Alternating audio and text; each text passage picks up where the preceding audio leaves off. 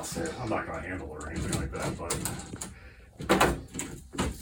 You're fussing? I hear you fussing. Where's your head in? You gonna come around this way?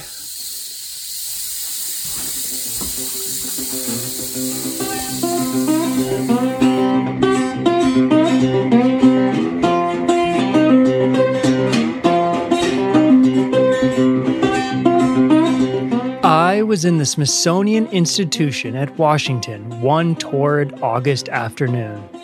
As I stood looking at the snakes secured there in their crystal prison, two rough looking people from Wisconsin came up. They had both of them, Saul and Moses, often killed rattlesnakes, any quantity of them, in the woods of Kentucky whence they both came. But I had better give the matter as nearly as I can in their own language. Lord, stranger, said Moses, I've killed a heap of snakes about the Green River. Yes, sure. And on the Mississippi banks. Yes, I guess a few. I remember once when I was, yes, hunting bars one day in a cane brake down at Green River, that someone saying something about snakes put the darned spiteful critters all at once in my mind, and I began to feel kinder scared, and my hat to kinder lift up off my head, as if my hair had turned to wire. For just then I heard an awful hissing, like an angry cat, and then the buzz of a rattle going so fast that it seemed to show double, like a tight string when you twang it back and forward with your finger. Lord a mercy, what a leap I did make backward. 17 feet if it was an inch. Well, my, if there warn't a snake coiled up under a hickory tree with its head up, its eye like a big diamond on fire, and its rattle tattling like castanets gone mad. Now, stranger, you must know the rattlesnake don't leap like other snakes, and that's a kinder blessing to us Americans. So I drew back another two feet or so, fired both barrels of my gun, which happened to be loaded, slap into his coils, then finished him with a sock dolager from a sassafras bough, whooped him to pieces. Fact, yes, sir. When I cut off his rattles, I found he had 15 rows of them, and one of these, because people say, comes every year. So that tarnation varmint must have been 15 year going about the world doing mischief. Wonder how many Christians he had slaughtered. Harper's Weekly, February 16th, 1861.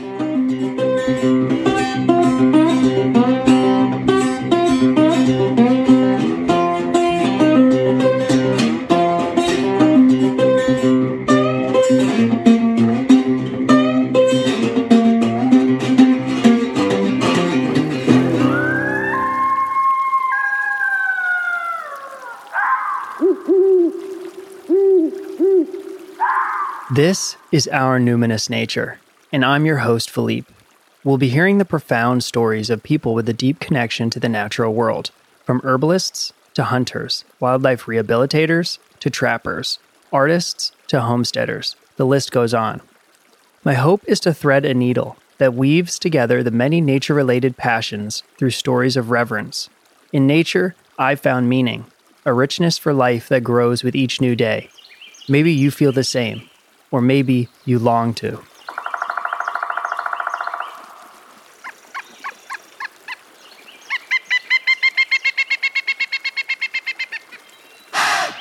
One of the most fascinating things to me about reading history is just to see how people thought and how people spoke. It's very clear to me that people are products of their time. And uh, I don't think anyone, not many people today, I think, would see a snake and interpret it in such a uh, biblical Garden of Eden, um, temptation of the devil type way anymore. And uh, for this episode, which is all about herpetology, amphibians and reptiles. I'm going to read some even older texts from uh, the medieval times and from ancient Rome and just how people perceive the natural world in different time periods is incredibly fascinating. And I have to imagine that this episode, which is awesome, in a thousand years might be equally as strange that of what our ideas are about the natural world. Um, let me say a big special thank you to an old friend and an old boss, Luke Brindley, for letting us use some of that music. Luke Brindley is a musician. He's a venue owner in Washington, D.C. Uh, you can check out more of his music in the links in the show notes uh, Instagram, Luke Brindley, and Spotify. So today's podcast guest is J.D. Kleopfer, Virginia's herpetologist with the DWR, the Department of Wildlife Resources. This is such this is such a fun and educational episode. I mean, it's to me it's so uh, inspiring. It's so hopeful that there are people out there who are making decisions about wildlife that are so pumped and so passionate. And I could just listen to him talk about herpetology endlessly, really. So, uh, what you heard in the beginning of this, the very, very, very beginning of this episode, that was in his office in a cage. He has uh, a rescue canebrake rattlesnake. So that's what you heard there, shaking his tail. He opened up the front of that thing, and to me, it was definitely looked like it was in striking distance. But uh, JD didn't seem worried about it, so it was pretty amazing to see a rattler so close up, see it shaking its tail, and it was peering out from this cage, sticking its head out, staring directly at me, and then staring at JD.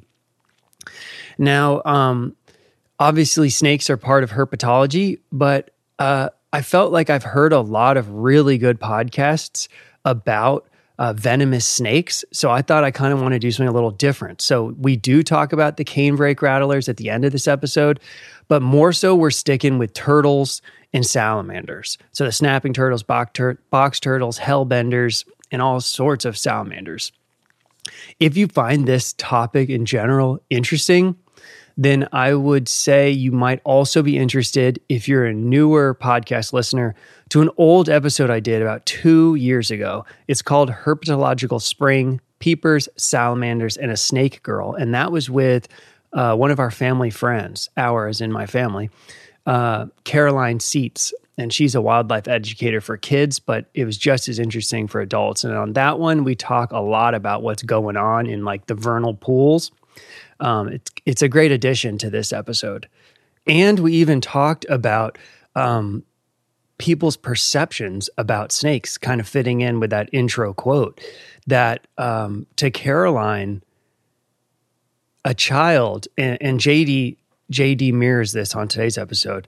Uh, children are incredibly inquisitive and interested in snakes, and and uh, Caroline on her episode talks about how as the child ages, there becomes more and more fear growing around snakes until the many adults that she has come across who loathe snakes and um, just kind of fascinating. It, it is fascinating how our religions and our mythologies, you know, how we will project upon animals and uh, kind of fascinating, kind of fascinating. I don't really know what to say about that other than you know, we obviously we like in that intro, there's this devilish projection on the snake. So we've got some new folks that are pitching in on my Patreon account. Um, I want to say thank you to Nicole Redout, Redout and Carrie Shepherdson and Nigel Davies. Thank you all for joining on Patreon. Um, everyone's uh, patronage is really, really helping me out with this thing uh, this thing has always taken more time than I expect from my uh, paid illustration work, but I'm loving doing this, and I'm so thankful that you all uh, find this worth listening to. Um, everyone at the higher tiers, let me say a big thank you. Jess Paget, Ash Barron, Rachel Hawkshaw of Topsy Farms, On Stanley, formerly of uh, Pyramid Metaphysical Store. Um, you might have heard On on this podcast on an episode from the middle of last year that was called Metaphysical Country Store. On has moved on to a new project called Moonflower Remedy, if you're interested in following along. Uh, also, Diana Gonzalez on uh, Patreon. Earl Suter, he's our caving buddy. He was a recent guest on the podcast talking about cave rescue.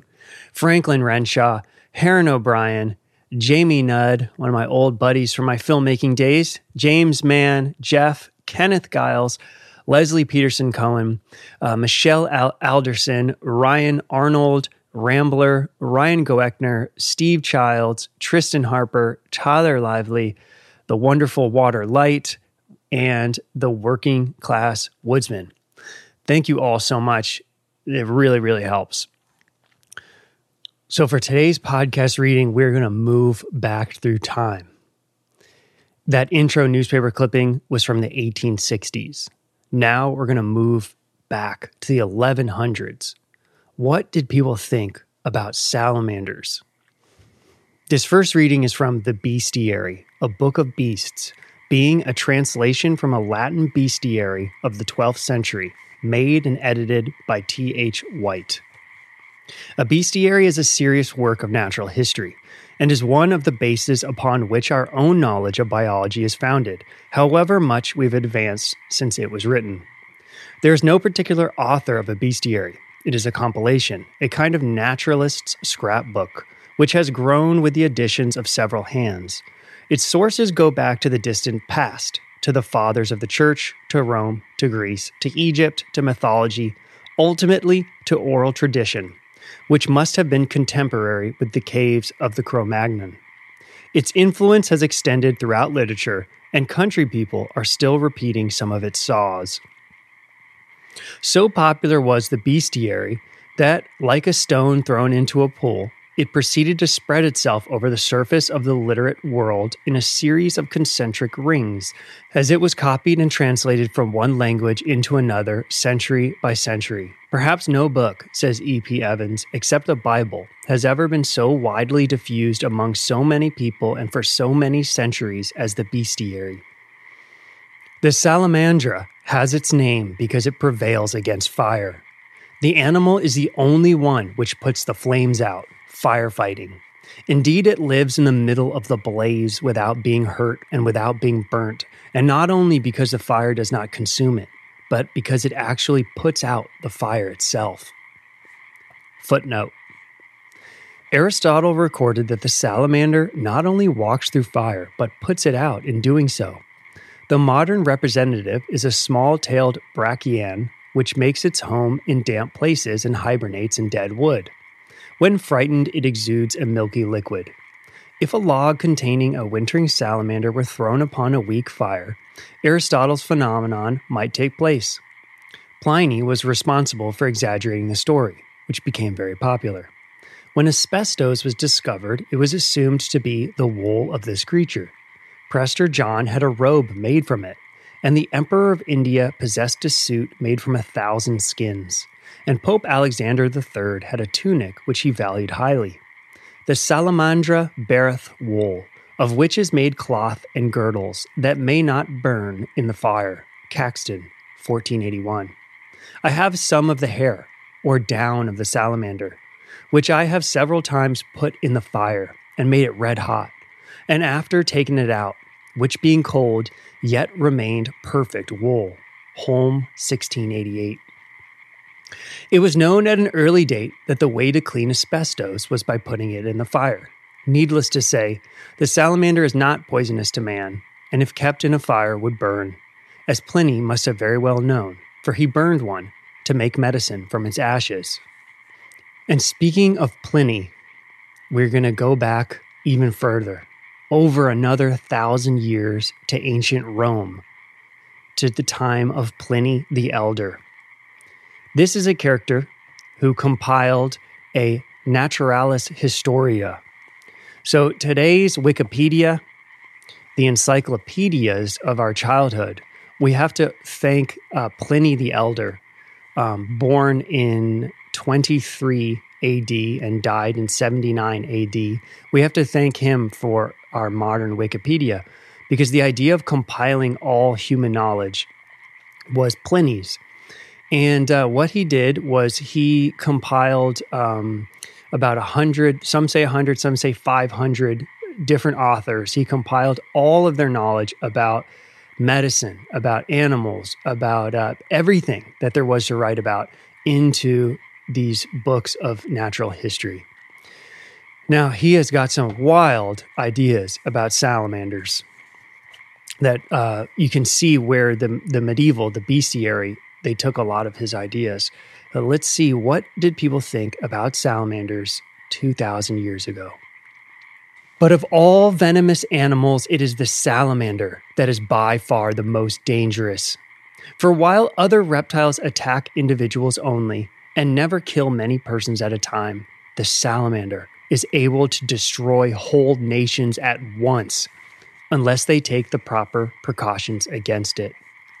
For if this reptile happens to crawl up a tree, it infects all the fruit with its poison and kills those who eat thereof by the chilling properties of its venom, which in its effects is in no way different from aconite, wolfsbane. Nay, even more than this. If it only touches with its foot the wood upon which bread is baked, or if it happens to fall into a well, the same fatal effects will be sure to ensue. The saliva, too, of this reptile, if it comes in contact with any part of the body, the sole of the foot even, will cause the hair to fall off from the whole of the body. And yet, the salamander, highly venomous as it is, is eaten by certain animals, swine, for example, owing no doubt to that antipathy that prevails in the natural world. From what we find stated, it is most probable that, next to the animals which eat it, the best neutralizers of the poison of this reptile are cantharides. That is the emerald green blister beetle known as the Spanish fly, taken in drink, or a lizard eaten with the food. Other antidotes we have already mentioned. As to what the magicians say, that it is proof against fire, being, as they tell us, the only animal that has the property of extinguishing fire, if it had been true, it would have been made trial of at Rome long before this. Sextius says that the salamander, preserved in honey and taken with the food, after removing the intestines, head, and feet, acts as an aphrodisiac. He denies also that it has the property of extinguishing fire.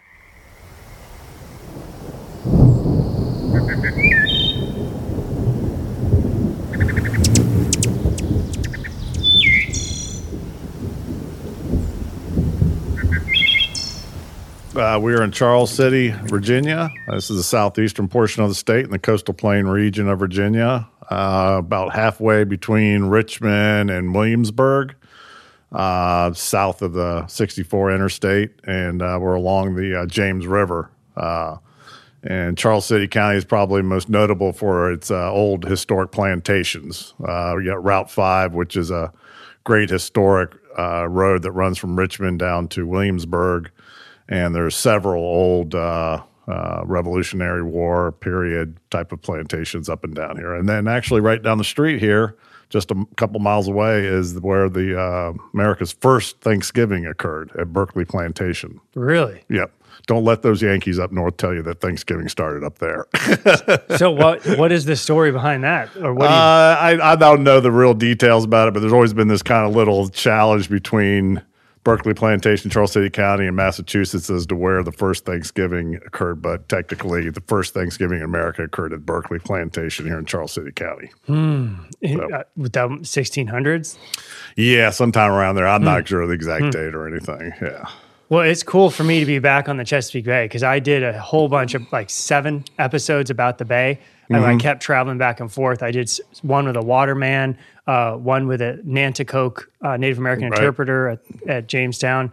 Um, did one about fossils. So kind of really cool to be back here. So, um, well, one thing I thought would be kind of interesting before we kind of get into your interest and specialty is um, this region is so so we've moved in the past year to the Allegheny Highlands. Mm-hmm. Um, so we're right over that Allegheny front into mm-hmm. West Virginia. Completely different ecosystem to where I lived back in Northern Virginia. Right. Just you know the you got hemlocks and you've got uh, birch and um, rhododendron. It's just so different. So that is so different than here. So like we drove along that historical road. It's incredibly beautiful. You're saying this is one of the most rural counties in Virginia. Um, some of those like thick pine forests we were driving through. Is that like the native forest here? Like what what are some of the what would the forests have been like uh, you know, 500 years ago here? Uh, that's a good question. Uh, a lot of uh, Charles City is a very rural uh, county. Uh, it's it doesn't have a single stoplight, and there's nothing here really other than a Dollar General store. Uh, it's the most least populated county, uh, I believe in the state. Um, yeah, most of it. There's a lot of pine plantation, a lot of uh, paper uh, products being uh, farmed, basically. So what you're seeing is a lot of pine plantations. Okay. Uh, historically, there was probably mixed pine hardwood forests uh, throughout this area. Probably not quite as dense because of fire suppression, and uh, there's just a changes in the systems. All of these forests here have probably been cut over multiple times in Okay. the past couple hundred years, without a doubt. Okay. So we have definitely have had a major impact on the landscape and what's all still here. Got So what is the pine? Which what pine is? Loblolly pine. Yes, probably it's primarily loblolly pine, uh, which is a very fast growing pine. Uh, the the harvest uh, turnaround on it is about every thirty years, Hmm. where they cut it. Uh, what's uh, neat about this county too is uh, is that it's the Chickahominy watershed, Hmm. which runs along its uh, eastern and through its northern boundaries, and it's a beautiful, extremely biologically diverse uh, watershed. It has some Hmm. very very interesting animals throughout it, including the occasional manatee that makes it up here from no Florida. way. Yep. And then several years ago, um, I got called by one uh, a student that was a PhD student at VCU, and he calls me up, and we were doing a snapping turtle project down here, and he calls me up and says, "Hey, we caught a sea turtle." And I'm like, sea turtle? I was like, where are you guys trapping? He says, down here Morris Creek. And sure enough, I said, all right. I was like, are you sure it's a sea turtle, not somebody's dump map turtle or some other kind of non native turtle? He says, I'm a I'm a PhD student. I know what a damn sea turtle looks like. so I drove down there, and sure enough, they accidentally caught a, uh small green sea turtle in one of our turtle traps. Um, but it just kind of shows you. I mean, even dolphins make it up through here, uh, up into these river systems. But So uh, what is that sea turtle doing? It's just it was just a it was just a young adult. I mean, a young uh, juvenile turtle. Oh, I'd probably say a little about the size of a trash can lid at best. And uh, uh, it just late summer. The water temperatures are way up, um, and it just kind of wandered up in here. Um, so what is abnormal about that? Is it would they never normally come this inland or they, would they not even be this north? this far from the coast. This Uh, it was coast. what it was what was so extraordinary, and for the most part, that river system is fairly fresh. Um, so it just kind of Okay. made its wandered its way in here. We ended up calling the Virginia Marine Science Museum folks, and they came up here and they said this they've never seen a sea turtle this far inland before. So, So they ended cool. up yeah they ended up marking it, and then we just re-released it. So cool. So what were you guys trapping or what was the VCU students trapping the snapping turtles for? What were they studying? Uh, well, Virginia had a very, very uh, prolific uh, uh, commercial harvest of snapping turtles. And back in about 2013, there was a huge bubble in the market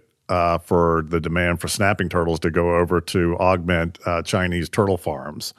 And it, basically, the, the harvest was getting out of control. And so we needed to get a better understanding of what is a sustainable harvest of snapping turtles. And that was the investigation is what's the sustainability of snapping turtle harvest. Okay, so what does what does some of that mean? Augment. So they were taking live ones for breeding Yeah, yeah, in Asia. yeah. They were they were shipping uh, uh, live female snapping turtles overseas to uh, go to their turtle farms over there, so they could get up and running because there's a huge uh, demand for turtles over in China uh, for food, for food and for pets. for Um, pets, even a snapping turtle. snapping turtles it doesn't matter. Um, in fact we do a lot of work with illegal wildlife trade with turtles specifically. Turtles are probably the most uh, trafficked vertebrate there is as far as a major group of animals anywhere in the world there's just millions of them being illegally trafficked all around the world for base primarily for pets pet trade For pets yeah outside of the U.S. outside of the us Yeah. So I read. So I mean, I'm gonna. I always do intros with these podcasts. So by, people listening will already know. But you're the state herpetologist. correct correct Um, I read when you're,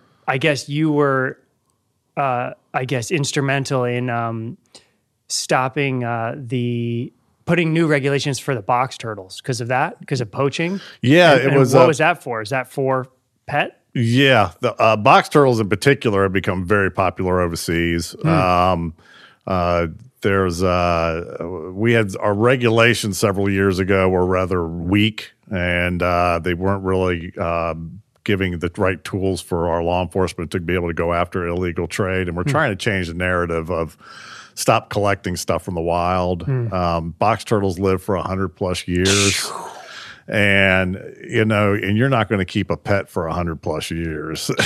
so basically, what ha- unfortunately what happens is people keep these animals for a period of time, and then they want to get rid of them. And so, you know, or that, or they're trying to sell them and do all kinds of stuff. But yeah, box turtles are unfortunately are high in high demand in the illegal pet trade. But how does this like? So I, I'm kind of interested just in some of this black market stuff because I've um, I get hired a lot as an illustrator. I've worked for a lot for um, Okay. nonprofits focused on uh, the the uh, protection conservation of Appalachian plants, and so a hot topic there um, yeah, is ginseng. Yeah, ginseng. Yeah. So how does so like how are these tur- how are they how are the folks doing this black market stuff getting turtles alive to these Asian countries? I mean, are they just like in tubs like on a shipping container? It's not pretty. Um, you know, there's certain turtles that are being heavily poached. Uh, that we call some of them are the you know like spotted turtles, wood turtles, box turtles, diamondback terrapins, uh, Blandings turtles. Uh, those are the some of the bigger.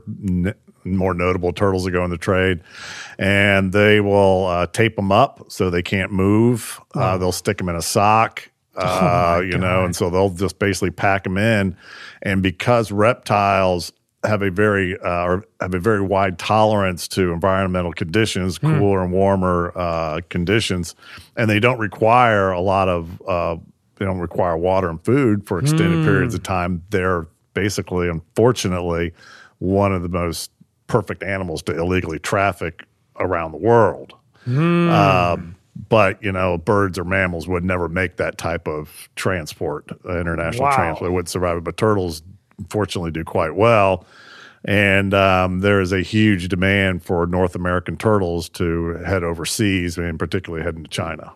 Yeah. And I see. I would have thought it was mainly for food or for medicine. Do they get into some of the Eastern medicine stuff? Yeah, it's a it's a variety of things. Some of the larger turtles, perhaps like snapping turtles, those may be going for, for food items Hmm. and stuff. But it's but turtles are heavily uh, highly revered in uh, Chinese culture for longevity and a variety of other things. They're used in traditional medicines and stuff like that.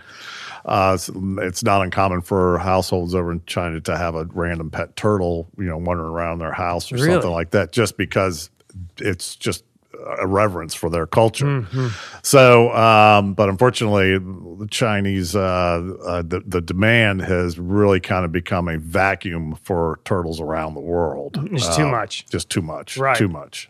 Now, now, and so your some of your work has been to slow down uh, the bag limits for collecting and or, or stop it. So, what, so Shut it down is what we're down. trying to do. But you know, it's it's no different than any other illegal trade, whether if it's drugs, guns, humans, or whatever. As long as there is a demand, somebody's going to try and supply that demand to make Hmm. money. Um, so it's a basic supply, supply and demand. Uh, fortunately, we can control the supply. And the supply is our turtles here. Um, so our regulations kind of were changed to allow our law enforcement folks to be able to really focus and go in after uh, these illegal traffickers. Yep. So I was because uh, I've gotten kind of my getting into being my interest with the natural world and whatnot has also been kind of around getting into hunting over like the past five years. So when you know reading all those regulations, you know learning that you definitely can't be selling a deer, you Right, get in trouble in five seconds. Of course, with fur bearers in trapping, there there are some you can do something more with that. But I was absolutely astonished to to even learn that you could get a a ton of snapping turtles and sell them. Yep. Like, I didn't even. I was like astonished that that was legal to Yeah. begin with. Yeah, uh, we're not so much worried about like the kind of mom and pop type operations where people are kind of doing it for, uh, you know, just to supplement an income or just to do it as a hobby and sell a few turtles there. Snapping turtles are very prolific throughout the state. Uh, they're quite abundant in many areas. Um, uh, they're very much a generalist, uh, so they so they have a lot of attributes that make them uh, an animal that could probably have some kind of level of harvest. But the uh, commercial harvest had gotten so out of control by the 2013 that uh, there was just massive numbers of animals being harvested, and we were able to r- get that under control. And now it's much more manageable, sustainable numbers. I mean, so some of the lore with like ginseng is it gets like a little hairy. You got arm, it's like kind of almost like you were saying with any black market, you get into like it's connected into drug Yep. stuff. It's like you're gonna have people that are armed. I mean, do do you have like armed people stealing turtles? Well, you can have. Uh, they use a lot of the similar trade uh, trade mechanisms like they do with the illegal drug trade and stuff like that. Now we're not seeing like cartels moving in and, and kicking over turtle trade. What it is, it's uh, I've heard law enforcement refer to it as called like smurfing. It's basically you get smaller operators that are kind of going out and collecting and sending animals to one big operator. Um, there was actually an incident up at Penn State where there was a Chinese national student that was approached by an illegal uh, trade person from China and said, "Hey, we'll pay you X number of dollars. You go out and get us some turtles." Uh, unfortunately, this uh, student got himself into a lot of hot water and some big trouble uh, for doing that. But Accepting the offer. Yeah, accepting offers. So in reptiles, uh, the, the the legal trade in reptiles is huge. There's a lot of collectors. There's big demand. Unfortunately, reptiles uh, from a society level, cultural level, aren't viewed on the same plane as like birds and mammals. People have a lot more empathy for birds and mammals and how they're treated than they are for reptiles, unfortunately. And then, but turtles, it's kind of hard to find somebody that doesn't like turtles. Yeah, I think everybody likes yeah, I think you're okay. But the trade also includes snakes and other animals Hmm. too, and it's really hard for folks to kind of rally around snakes in some from some Hmm. aspects. But you know, they all have a role, and they're all here to protect the legacy of these animals Hmm. in our state. So yeah, the regulations. Uh, Kind of really closed a lot of the loopholes that some of these operators were, uh, these poachers were operating under.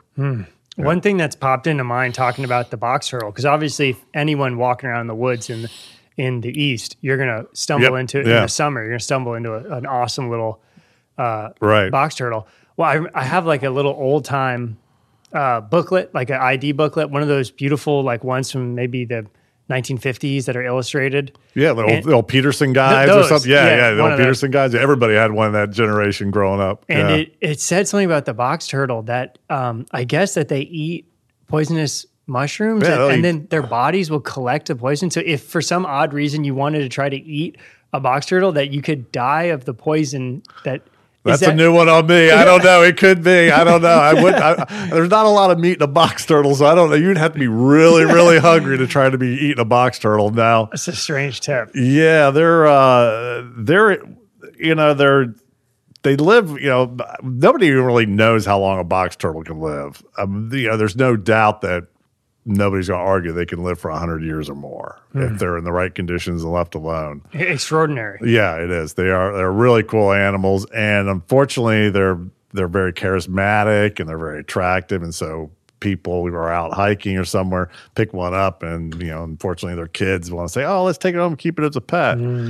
And but once you remove it from the wild, um, that animal no longer is contributing to its population, and if everybody has that attitude of taking one, then they begin to wink out. And the thing about it is with turtles, because they're so long lived, they uh, their their life history is there's really high levels of mortality at, at the nest and first year. About ninety plus percent of hmm. turtle nests and hatchlings don't survive their first year. Hmm. And that's offset by longevity. That's why they reproduce throughout their you know their entire lifespan. They never senesce and stop reproducing. Hmm. So the model for a box turtle is if it gets one or two of its offspring throughout its lifespan that reaches sexual maturity and adulthood, that's a successful turtle. So we really want to protect those bigger, older animals that are the reproductive uh, adults. Um, so it's uh it's it's a real challenge. It's definitely a lot different, you know, when you're trying to manage, you know, bear or deer or something like that that you know reaches sexual maturity within a couple three years probably i mean deer's probably reproducing the following year uh, or two and you know turtle their sexual maturity may be 10 12 13 years or longer Wow. yeah before they start reproducing So, uh, you know, I'm obviously familiar with you know, when they're little babies of the sea turtles, you know, they're getting Sure. wiped out by, you know, I don't know, raccoons, anything on the beach Yep. or Yep. things waiting in the water. So for something like a box turtle that's going to be in the woodlands, what are coming after them when they're little? Everything. Really? Everything's coming after them. Unfortunately, we also have a lot of problems with what we refer to as subsidized predators. These are uh, very generalist, kind of typically mammalian or avian predators, crows, raccoons, skunks, possums. Raccoon population is way more overtly inflated than it should than it naturally should be, and raccoons are can be devastating on turtle pop per, turtle nesting. They'll just go right down an, an area, a particular area. You might get a, a, a real sunny bank where the turtles are all nesting, and it's not uncommon to go to that bank during the nesting season and see a raccoon that's just gone right down the side of the bank and dug up every nest and eaten them all. And we've seen this on the on the uh, barrier islands, even with uh, raccoons and their impacts on ground nesting birds as well. So when Yeah. I interviewed your colleague, the fur bear biologist Mike Yep. Fies, um, he mentioned how because I was I'm kind of interested in trapping a little bit. Sure. And I was definitely interested to see as someone who's never grown up in any of these worlds, the trapping is can seem so uh, almost barbaric in a way. So I was just trying to figure out ethically if I was into some of this stuff. Um, and it was fascinating to hear Mike talk about like on the Chesapeake Bay and or on oh sorry uh, Chincoteague and at Assateague they trap pretty hard because the Yeah, raccoons are so hard on the on some of the birds that are almost endangered like the piping plover I think is one of them. Um, so it you know I have heard that raccoon populations are just astronomically Raccoon, uh, red fo- red fox are another big one too out there. If you get a fox or raccoon on some of those barrier islands, and you will see zero productivity uh, that year because they just eat all of the eggs and they'll eat the chicks and for everything what else. birds and birds, reptiles. uh, mostly for birds because Hmm. that's where most of the research has been. But I've been out to the Barrier Islands and I've seen where uh, during the nesting season for diamondback terrapins, and you'll see raccoons just go right down the line, right down the, the shoreline, just digging up every single nest and eating them. Hmm. And they get so focused in on that pulse of food source on the landscape that they'll actually walk right past a rail nest that's sitting right there because they're not even interested in bird nests. They're just so The focused turtle on eggs turtle are eggs. too yeah. good. Yeah. Wow. Yeah. Wow. Um, let's see. Oh, I, I was going to say I've seen a, a box turtle laying eggs in a field. Is one of the coolest things ever. Just seeing it kind of with its back feet, just kind of pushing out the dirt and kind of, I guess, kind of nesting its rear, kind of like in Yep. the in Yep. the little hole. So neat. Yep. And they'll lay about two to four eggs. And uh, it takes, you know, depending upon the temperatures of that of that time period um, incubation could be 45 60 days and then they'll hatch usually in the late summer um, if the eggs are laid extremely late in the year uh, or in some of the higher latitudes they may the hatchlings may hatch but then stay in the nest cavity and then emerge the following spring which puts them then at even longer and higher probability of a predator or somebody digging them up and finding them. Yeah. Is it pretty similar with the snapping turtle?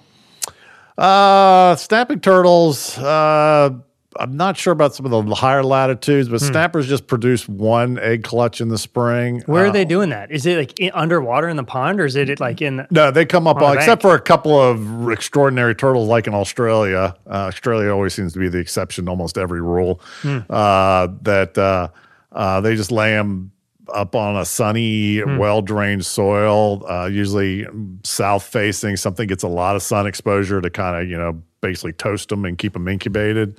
Um, but uh, there's some turtles, like some of the smaller turtles, like our mud turtles, they may lay two or three clutches a year. Um, and but those ones that are laid late in the year, it's not uncommon for them to overwinter and then hatch out the following spring. is there a turtle rut and a turtle breeding season and a turtle Yeah. laying season? Yeah. Uh, May, June, uh, you'll see a lot of nesting. It's when we start to get phone calls. People call up and say, there's this giant, uh, you know, dinosaur looking turtle in my garden and it's angry and hissing at me. And it's guaranteed it's a big female snapping turtle. And I always tell them, don't worry about it. It's just there to lay its eggs. It'll, it'll move on. And like, what about the, and I always love the, uh, uh, the lovejoy argument, as I ca- I'll call it, and that is, uh, well, what about the children? If, when you're when you're dismissive of somebody's fears about something, like they saw a snake in the yard or something like that, and you're kind of dismissive, don't worry about it. It's just an old rat snake or something. It's not going to bother you. They always come back with,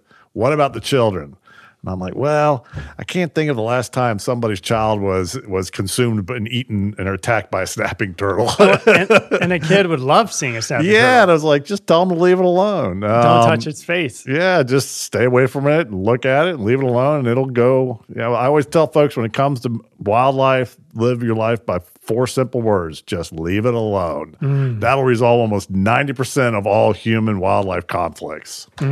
Absolutely. Yeah, Yeah. the people who are getting bit are always kind of messing with them. Oh, that's how a lot of people get bit by venomous snakes is that they some reason they feel compelled to have to do something about it and they get themselves into trouble and that's what usually happens. And unfortunately with venomous snakes too, quite often alcohol is involved and a lot of testosterone and stupidity. There was a it's a deadly mix.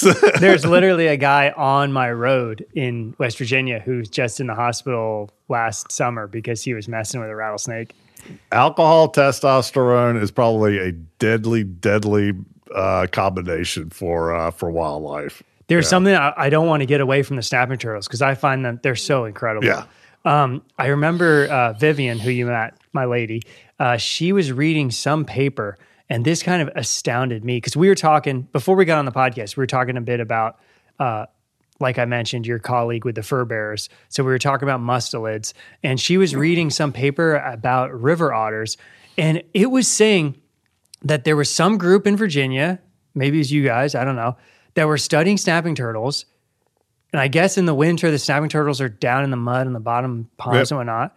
And they found that river otters came down and just literally like ate the snapping turtle out of its shell. Just like, just completely, just ripped it to shreds from all of the soft parts it could get to around its shell. otters are brutal and they are very efficient hunters. They have got great, sharp, powerful, you know, claws and teeth.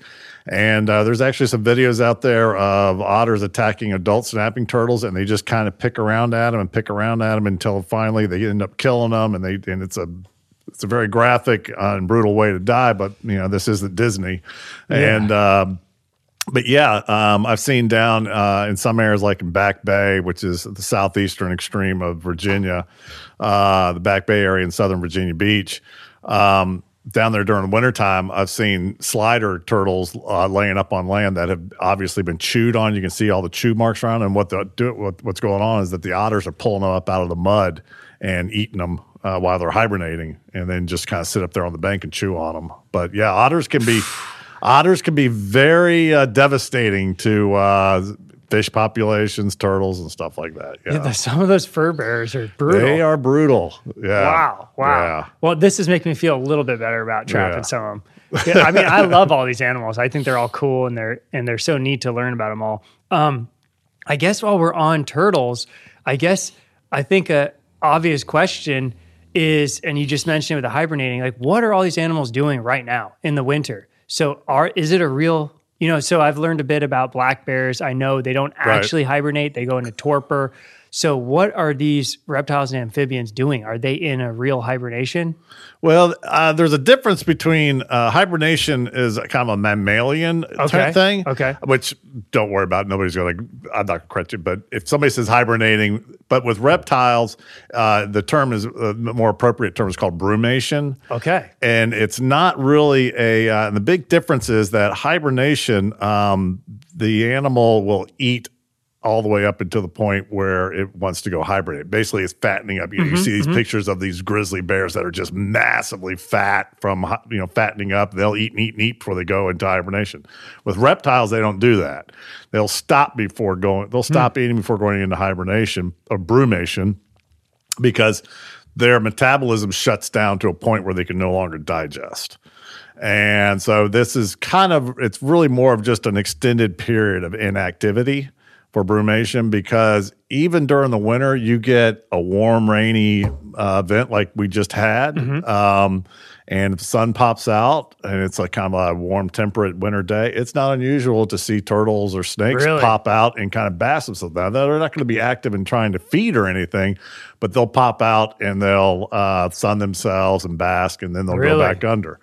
Now, what can happen during this time period is something called winter kill. And winter kill happens when you get a very warm period like we have right now. Mm-hmm. And then what we've got coming in this weekend is that we have a cold snap. And some of these cold snaps can come in so fast that they will catch these animals out and exposed. And mm. unfortunately, it'll kill them because they've come out and left themselves exposed. And they, because they're reduced body temperature and reduced metabolism, they're mm-hmm. very lethargic and they may not be able to get moving back to, you know, their, their refugia where they're brumating. What So- does refugia mean? Uh, refuge is just kind of a term of like their den site for yeah, like like wherever they're hibernating. Quite often, it can be anything uh, in a rock pile. It could be an old stump underground. Uh, with box turtles, it may just be uh, in the forest somewhere, just kind of hunkered down into the leaf litter a few inches. Okay. As long as they kind of get below that frost line, they're pretty good, and that's why we need a lot of forested areas for these animals to hibernate in. So I'm sure I'm assuming rock piles would probably be like snakes, Yep. Yeah. Nah, snakes, nah. lizards, stuff like that. Yeah. lizards. Now, Yeah. how about the snapping turtles gonna be down in the mud? They're going to be down the bottom of the creek or mud, buried in. Some of some uh, ant turtles are you know they go up on land and, and go down to the leaf litter like box turtles Hmm, really? and stuff. Uh, but some of the more aquatic turtles like uh, sliders and painteds and snappers, uh, they'll just kind of go down the bottom of a lake or stream or whatever, and they'll just burrow into the bottom of the mud. Do they not need any oxygen? Well, that's a uh, interesting. Uh, that's a whole nother uh, topic. Uh, with turtles, obviously they have lungs and they're air breathing, but their metabolism shuts down so far to where their heart may beat like once a minute, and they'll actually go to a gas exchange process that's around the neck. Uh, skin around the neck, similar to like how almost like an amphibian will respirate gases through their skin. Uh, the skin around their neck and legs, they'll respirate gases, um, and they'll also, for, for lack of a better term, and, and is uh, they'll br- breathe through their butts, literally. So their cloacal opening, the mem- the, uh, the the tissues around their cloaca opening, they'll actually can respirate gases that well as way as well. So, but yeah, they can stay underwater for months at a time that way. But so through their butt, they're it like they're pulling oxygen from the water? Uh, yeah, it's just uh, it's just the uh, water is just around the tissues and around the skin and everything around their tail and their cloacal opening. That's how they respirate some of the gases I, out. I had no idea. I'm glad I asked. That's Yeah, it's a- super fascinating. yeah, so it's yeah, it's so it's yeah, literally uh, you know they have lungs and they're air breathing animals, but they can go and they can go to this point of inactivity where they can stay underwater for months at a time. Incredible. Yeah. Now the how about frogs and salamanders? What are they doing? Where are they? Same thing. Uh, some of the frogs may go, depending upon the species. Some of them may go into the streams and hibernate in the streams. Others may go up on land and kind of burrow down into the leaf litter or underneath a log and stuff like that. So it just depends upon the Okay. species. Yep. Okay. Yep. And same for salamanders. Yeah, salamanders. Actually, this time of the year, uh, there's several species of salamander that are quite. This is their peak activity period. Really? It's already starting. Yeah, right now, actually, uh, for the last few weeks, we've been doing a lot of, uh, they're referred to as the ambystomid salamanders. These are the large mole salamanders like spotted, tiger, marbled salamanders. Um, this is the, kind of their breeding season for like spotted and tigers. Uh, The spotted is that beautiful gray one with the big yellow spots. yep, yep. Incredible. that- We've yeah. seen a bunch of those in vernal pools. Yeah, they're very common. This is uh, the time of year during these heavy winter rains when the uh, these seasonal wetlands, often referred to as vernal pools, uh, start to develop, and they're ephemeral in nature, so they don't get uh, predatory fish established in them. But they're really important for amphibians to breed in because of that. And so, this time of the year, the salamanders will migrate to these uh, ancestral breeding sites and they'll go through their same process they've been doing for years and for millennia. So cool. Yeah. So it's So- amazing to think that during a cold winter rain like it is right now, you have a basically a cold blooded animal that is at its peak activity period. I love it. I did an uh, one of the earlier podcasts I did with a woman who is deep, very deeply passionate with herpetology, and she's uh, does uh, education for kids, but she calls it herpetological spring, and I love that because it's like the first. It's like, well, to me, un, my untrained eye, uh, it seems like it's the first sign of spring because it's before the trees bud. Is this is this uh, salamander season? Yeah, the uh, yeah they start uh, with tigers get started. Well, marble salamanders actually get started in the fall. They have a unique process is that they lay their eggs along the, per, the along the edges of vernal pools, and they wait for the rains to fill up. And then when when the rains fill up the ponds, and then they inundate the eggs, that's when the eggs trigger and start to develop and hatch out. And then the next wave is the tiger salamanders, usually around late December. They start to move in and they'll breed in standing water, you know, more notable larger ponds. And then towards January, so there's kind of these phases of different species that mm, move mm. that that breed throughout the winter. Mm. But by mid by mid February, uh, which is you know middle of winter still, um, la- latter part of winter, uh, frogs will start to show back up, and by mid February around here, you'll hear chorus frogs, and that to me is always one of the first signs of spring is coming is when you start to hear the chorus frogs chirping. The other one too is the smell of skunk. Mm. I think mating season something's going on with skunks around mid late February when you start to get that odor going up and down the highway.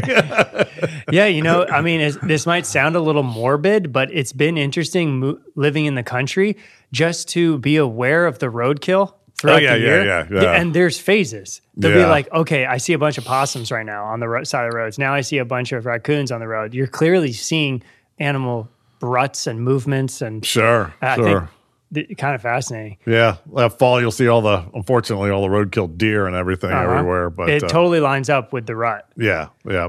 Um, well, while we're on salamanders, Sure. let's get into the legendary Hellbender. So we were just both. Okay. I didn't see you there, but we were just uh, both part of the Virginia Winter Wildlife Festival. I was vending, and you were doing a lecture presentation on Hellbenders, right? Yep.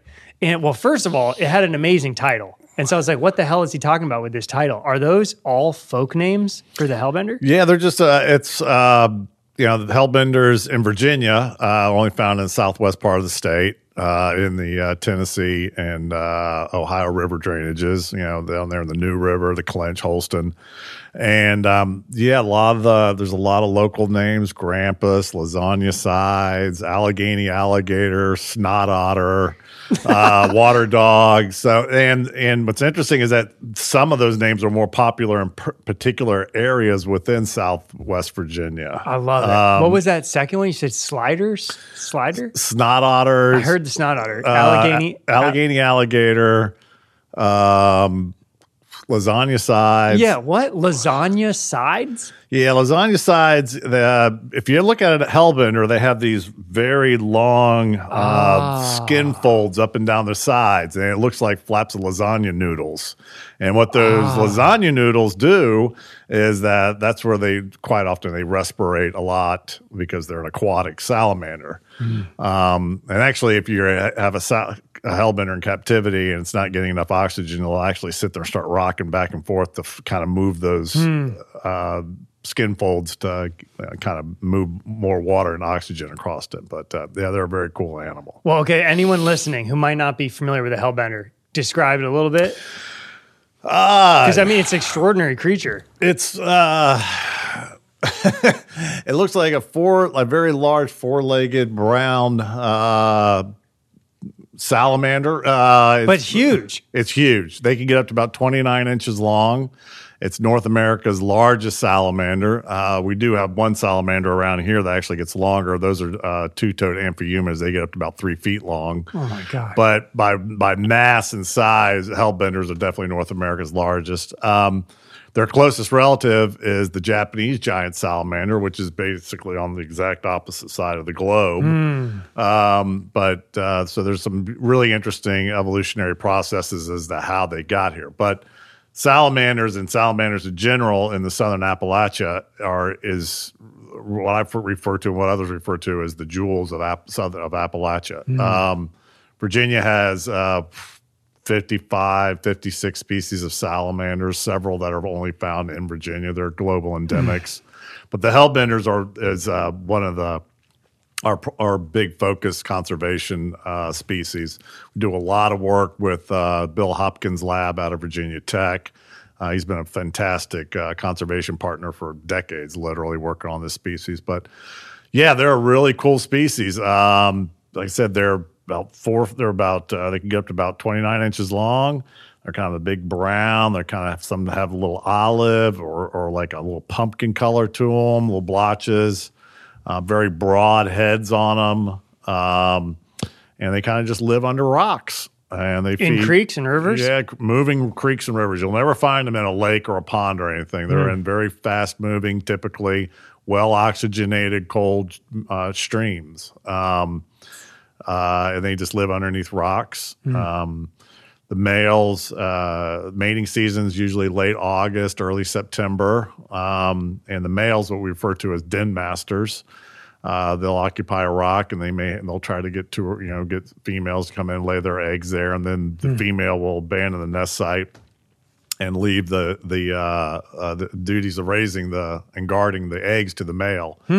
And the male will stay with that eggs um, and the larvae up and through about mm, middle of middle of April the following year. So it's about six month uh, job for them to to guard the eggs. Yeah. Um, What? So what kind of stuff are you guys doing to try to help protect these guys or help them out, or what? What's their what's their uh, status right now? Well, are they uh, they in a lot of trouble or what's going yeah, on? Yeah, there's a lot of areas that throughout their range, uh, they range all the way up into southern New York, and then there's some isolated populations out in Missouri, uh, and then down through to northern Georgia and northern Alabama. Uh, but North Carolina and Southwest Virginia is, and uh, Tennessee, uh, I'll probably put West Virginia in there too, uh, are kind of the core of where they seem to be really doing well in the southern part of the range. Um, unfortunately, uh, a lot of agricultural runoff, sedimentation, stuff like that in these streams. That sedimentation covers over the eggs. Uh, the eggs aren't able to, uh, you know, respirate and mature, and so kills the eggs. Um, and so we've had a lot of problems with that. Um, some of it's just outright persecution. Uh, there's still some folklore about they're poisonous, and they're not poisonous. And so when people catch them when they're fishing, they'll unfortunately kill them, get them off the hook or something. So oh, you can bycatch. You can accidentally catch them. yeah, you get people actually, particularly if you're bottom fishing with like worms or something like that, you might hook one, catch one that way. Um, so we do a lot of work with uh, looking at their status um, uh, and you know conservation. What's you know what where do we need to be focusing our work? Uh, we've done everything from nest boxes to looking at various diseases and stuff like that. Um, but the big 800 pound gorilla, so to speak, with their conservation is uh, we need to get more forested streams. Uh, The elimination of forested buffer on these streams really changes the dynamic of these streams. Streams become warmer, less dissolved oxygen, changes the uh, the uh, the, the the invertebrate structure within that stream. So, uh, you know, you can do all this work, but it's really about trying to get these forested buffers and mm-hmm. getting landowners involved with, you know, reforesting some of their stream buffers and stuff like that. Well, so it sounds to me the reason that they're doing so well in the areas you mentioned, it's Appalachia. So it's Yeah. like mount big, steep, a lot of Appalachia. There's no farms, there's no agriculture. There's just super steep mountains and hollers that go that pinch down right into a creek. yeah. So and that must be why they're they do, it sounds kind of cliche, but where they're doing well, they're doing well. And where they're doing bad, they're doing really bad. And so, yeah. So, like I said, some of the upper reaches that are going to more of the forested areas, they do really, they're doing well and they're very stable in those because there's huge forested areas. But those streams are very uh, flashy and they're a little bit more and they don't quite have the productivity that you can like in a lower elevation some of the bottomland streams uh, but in those bottomland areas unfortunately that's where a lot of development is going on hmm. because you know if either it's road development urbanization agriculture and stuff like that hmm. um, so yeah, so you can really within one particular stream, you can have stretches where they're doing really good, and then you can hmm. have stretches where they're not doing so good. And you could have a bottom stretch that is really ideal looking, and everything else. But if something's going on upstream, then it affects it all the way downstream as well. Of course, all yeah. the, the pollution issues. yeah, yeah. I interviewed a um, uh, Tom. ah, what's his last name? Anyways, I did an episode with uh, an environmental ri- writer in uh, Salisbury. Okay. Um, such a cool guy. Um, but he talked a lot about issues with a lot of the runoff on the, in the going into the bay, and then obviously all those Appalachian streams. A lot of them connect into the Chesapeake Bay watershed. Yep. So Yep. any junk that's happening up there, it's going to end up all the way down here. Yeah, most of uh, you know, with that uh, you look at Chesapeake Bay. A lot of uh, historically, I'm not a Chesapeake Bay expert, so this may have changed, but a lot of the uh, nitrogen and loading and stuff like that was coming from further upstream, up into you know Pennsylvania and those Hmm. areas where you had a lot of agricultural work going on. Yeah. Tom Horton was the guy. I don't know Okay. if you know him. Uh, the name sounds really Yeah. familiar. Yeah, yeah. Um let's see. While we're on salamanders, oh, okay. I was going to say, like, you know, I like a lot of the creatures that are elusive, like all those mustelids, Uh-huh. all Yeah. the, the ones that no barely anyone gets to see. I mean, could you leave here, drive to southwestern Virginia? Could you in like one day find a hellbender? Oh, easy. Easy. Yeah. Oh, you just know the kind of habitat that they would be in. Uh, we have a good idea where their where their distribution is. Uh, they're fairly sedentary. They find a really good rock, and you can pretty much find them there consistently. The same rock. Yeah. So they're not a huge dispersal or anything. They're not moving big ranges or anything like that. Um, but this time of the year, we don't do any work uh, on hellbenders like that because of the fact that they, they are sitting on eggs uh, or larvae. Um, and uh, we don't. And if you were to flip that rock and try to, you know, look for hellbenders, there's a good chance that you could expose that nest, and then the stream, of course, would just blow the nest out and send everything downstream. and then the eggs will obviously die. Without that. Yeah, yeah, and that's what we don't Mm. want to have happen. So we've been using a lot of nest boxes, artificial structures, uh, to uh, so we can monitor reproductive output and we can see where we're having problems, where we're not, Hmm. uh, where better areas are. So we can at least ha- gather some baseline. It's a lot less intrusive than disturbing, Hmm. uh, going in and flipping rocks and everything else. And we understand that you know, you have a lot of like, you know, herpers, Mm-hmm. uh, which are enthusiastic, like birders are enthusiastic folks that want to go out and see these animals. And we really tell them, don't flip rocks. Just go out there and during, you know, late summer and you can walk around these streams and you'll probably see one out crawling around. Hmm. Um, and we t- dis- and we really discourage people don't get in streams and start moving rocks and everything around to build your own little private little pool or something, or you know don't be building cairns with rocks and stuff like that because we have seen evidence of of uh, hellbenders getting killed accidentally when people have moved these big boulders and accidentally pinched them underneath the boulder and killed them.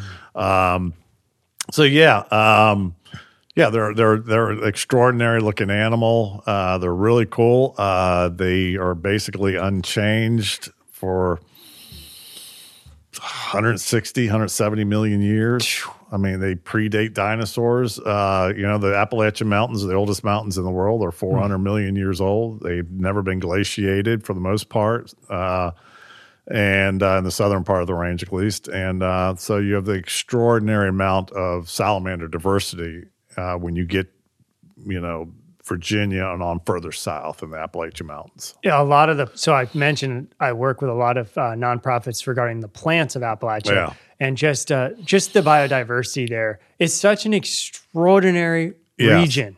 It is. It is. there's bi- so is- much it is- going on. There's so much biological diversity in the southern Appalachia uh, that, yeah, I mean, we have.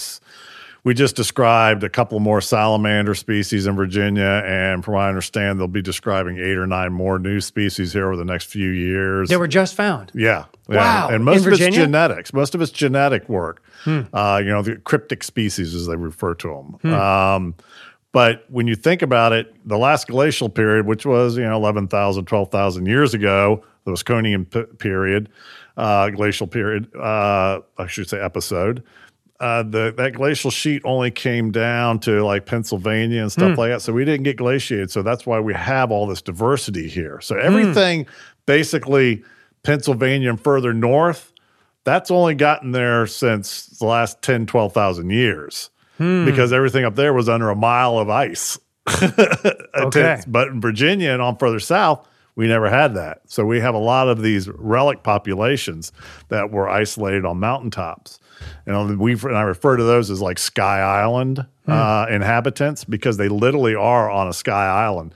They only inha- they have very narrow environmental conditions that they can live in these salamanders. And so they live on these mountaintops where it's nice and cool and moist, but they can't disperse anywhere. You can't go up and you can't go down because the habitat conditions, if you go down, aren't good for you. So you're really isolated on these mountaintops. And that's why I like to refer to them as sky island animals. Yeah, when I interviewed that other woman who's uh, really into herpetology, she mentioned that there are certain species that that live on one like on Yep, one mountain. mountaintop. Yeah. So there's the entirety of the existence of this creature Yep. is just on one mountaintop in Appalachia. Yeah, there's well maybe a two or three, a maybe a, little cluster of them, like uh, two or three little mountaintops. But Virginia is uh, home to, I think, four global endemics, Endemic means only in one only spot. found in Virginia. Got it. Uh, that's Shenandoah salamander, Yep. big levels, peaks of otter, and the Dixie cavern salamander.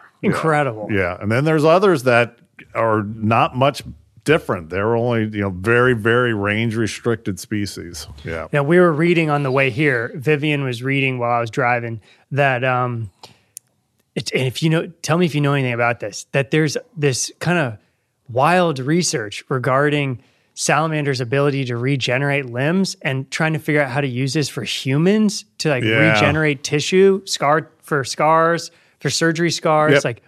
Tell me anything you know about that because that's out there. That's probably a little bit outside of my. That's kind of like into the medical field, but yeah, Yeah. regeneration in a lot of amphibians is not uncommon. Uh, And they're taking a look at like uh, you know if, if a salamander loses a foot or toe or something like that, that their ability to regenerate that limb and how they can do that and apply that to um, human technology. I'm not really sure where Sure. all that's going. It's kind of outside my my Sure. my. but so bailiwick. some raccoon eats the leg off of a salamander, it will just recreate a bone. recre- the whole bone will I- recreate in there.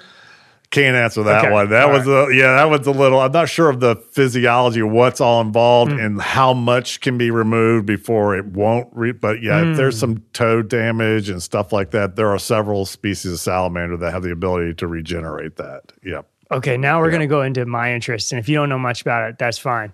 Folklore. So she was reading on the way here, there's an incredible amount of salamander folklore, like from medieval times.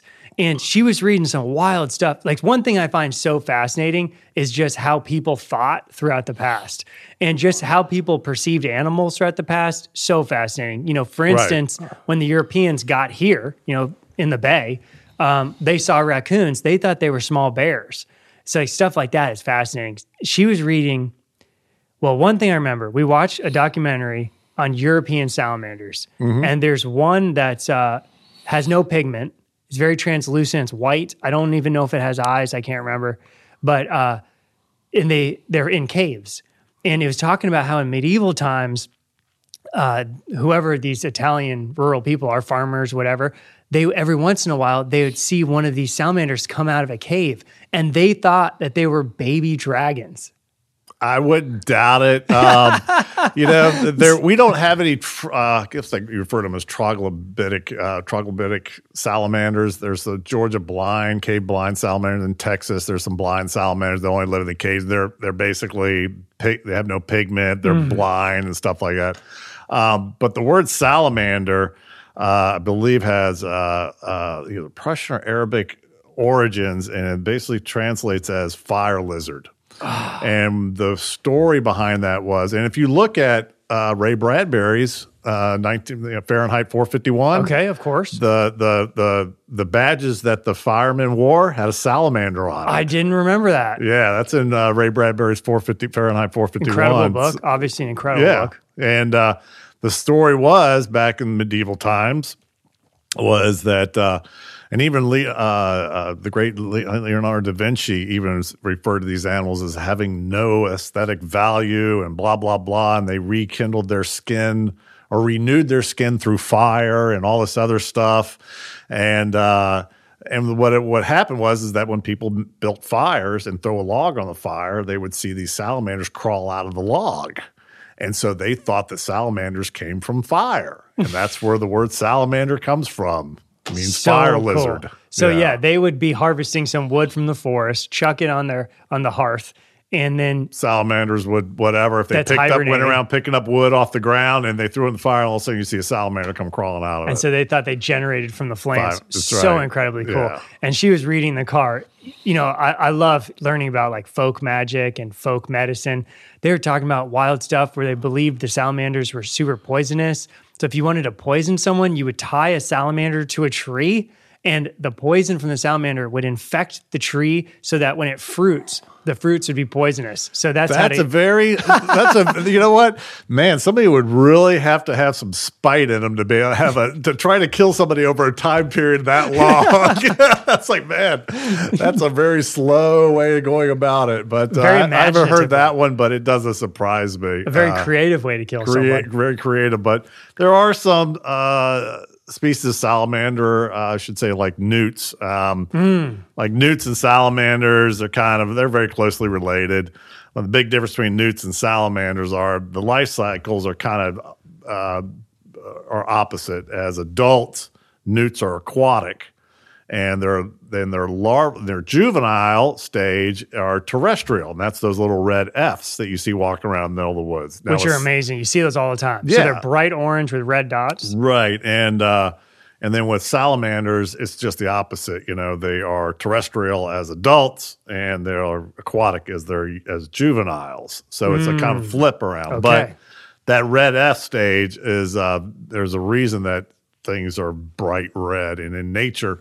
Anything that's bright red is usually a warning sign. Hmm. That or or with fruit, it's it's a signal that it's ripe or something.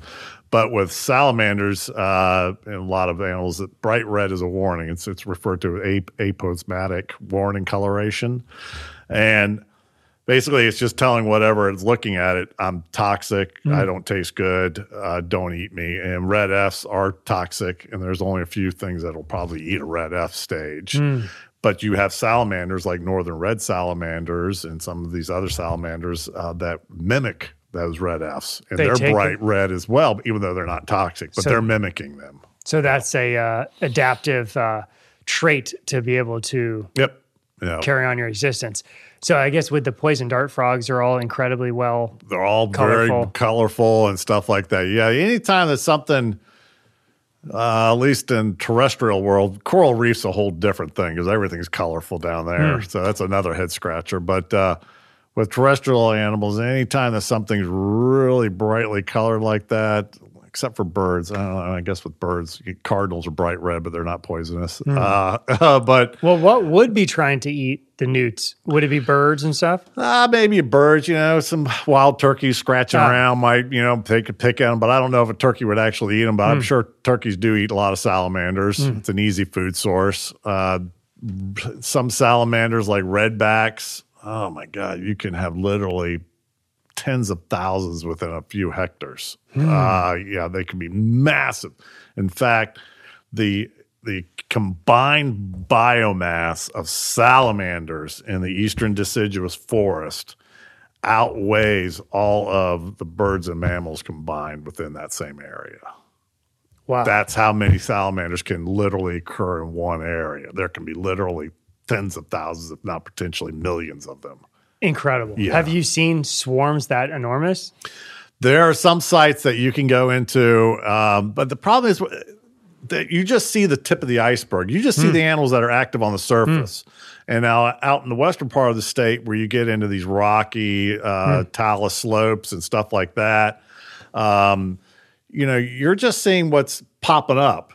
That's a very three dimensional habitat. There's a lot of crab, cracks and crevices, and it goes hmm. way down, and you can oftentimes hear water moving underneath it. So, what you're hmm. just seeing is just activity on the surface.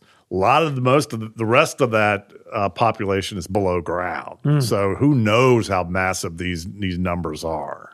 Yeah. When when the when the bears bears eat a lot of salamanders too. Really? Oh yeah, they'll go around flip logs and they'll eat salamanders. Oh, I had no idea on yeah, that. yeah. Um, Yeah, when the herpetological spring kicks in, uh, when we lived back in near Front Royal, Virginia, there was a bunch of vernal pools on the property that we were renting at, and uh, we would go at night with flashlights and just watch the activity. I mean, no doubt, you're it's almost a psychedelic experience at night.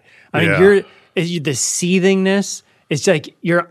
It's like uh, you could either be looking at the beginning of everything, like the primordial seething Sure. uh, life, or you could be looking inside a human body. It's like it's very, you know, it's so obviously the connection with eggs and sperms with the tadpoles. Like you could be. It's just.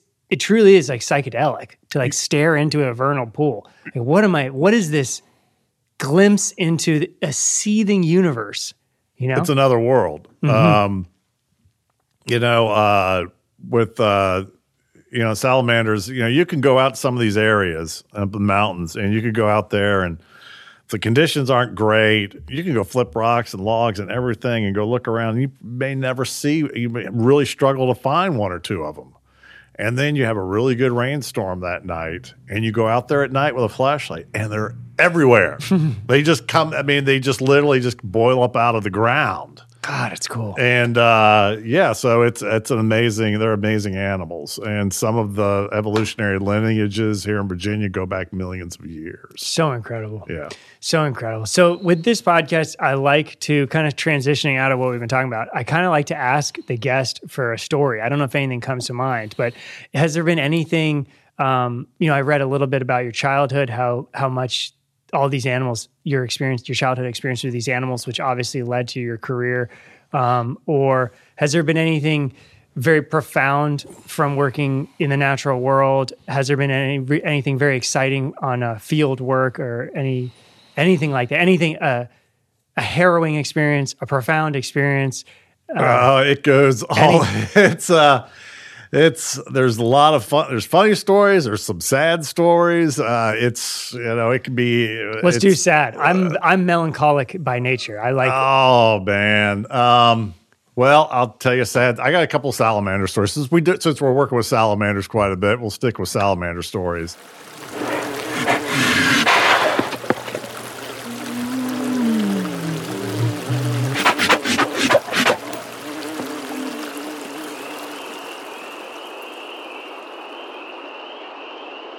About, uh, I don't know, probably about 2016, 2015, um, up on the northern neck in Westmoreland County.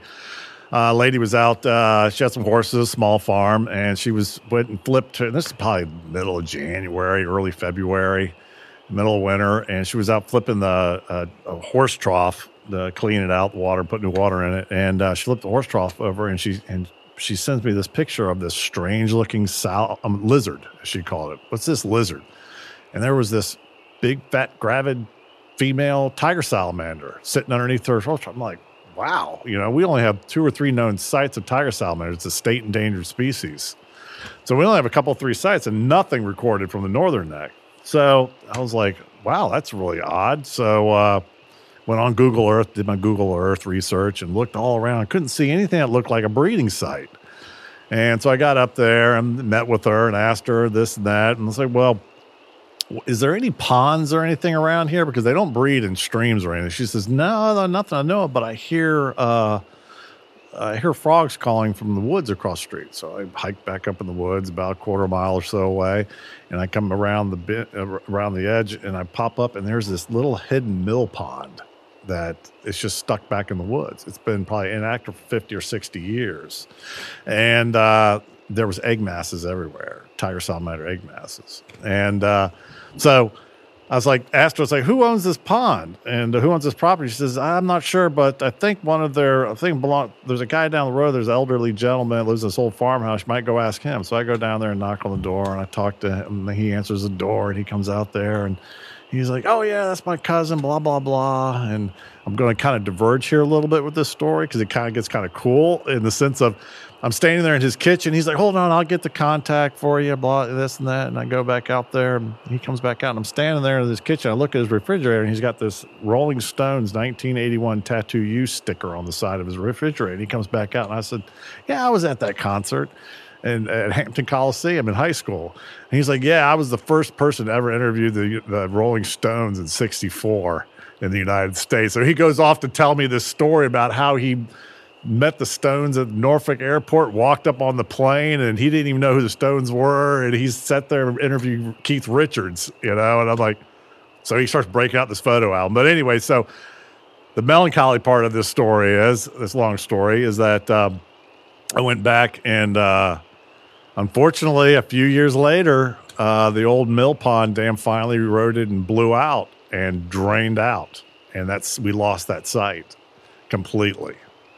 Uh, and it was just really sad. We just had discovered it, and within two or three years, it was gone. So I was able to work with the landowner and talk to the landowner, and we finally got it. Went in back in and restored the site this past year. So we're keeping our fingers crossed that the water's back and the salamanders will come back. We only missed one or two breeding seasons, but that one was kind of sad because you had this really cool experience. You're like so excited. It's the first salamander site that's been found in decades here in the state. And then all of a sudden we lost it within a few years of finding it. Um, another uh, uh, funny salamander story ha- happened right around the corner here.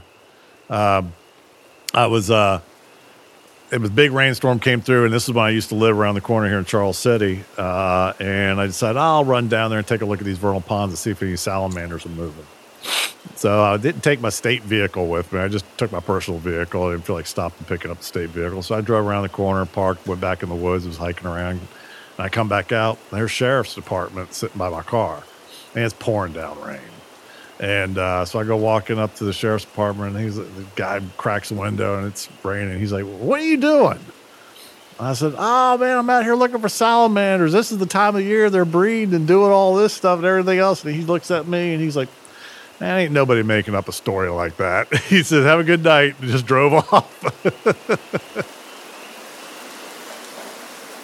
Your anecdote there kind of illustrates how incredibly fragile some of these little ecosystems are for some of the more rare and endangered of the it's the challenges. Yeah. Um, wildlife conservation is uh, there's kind of two narratives to it. It's uh, I heard somebody refer to it as like life living with bruises because you're constantly there's a lot of you know challenges and failures and stuff like that, and bad things happen.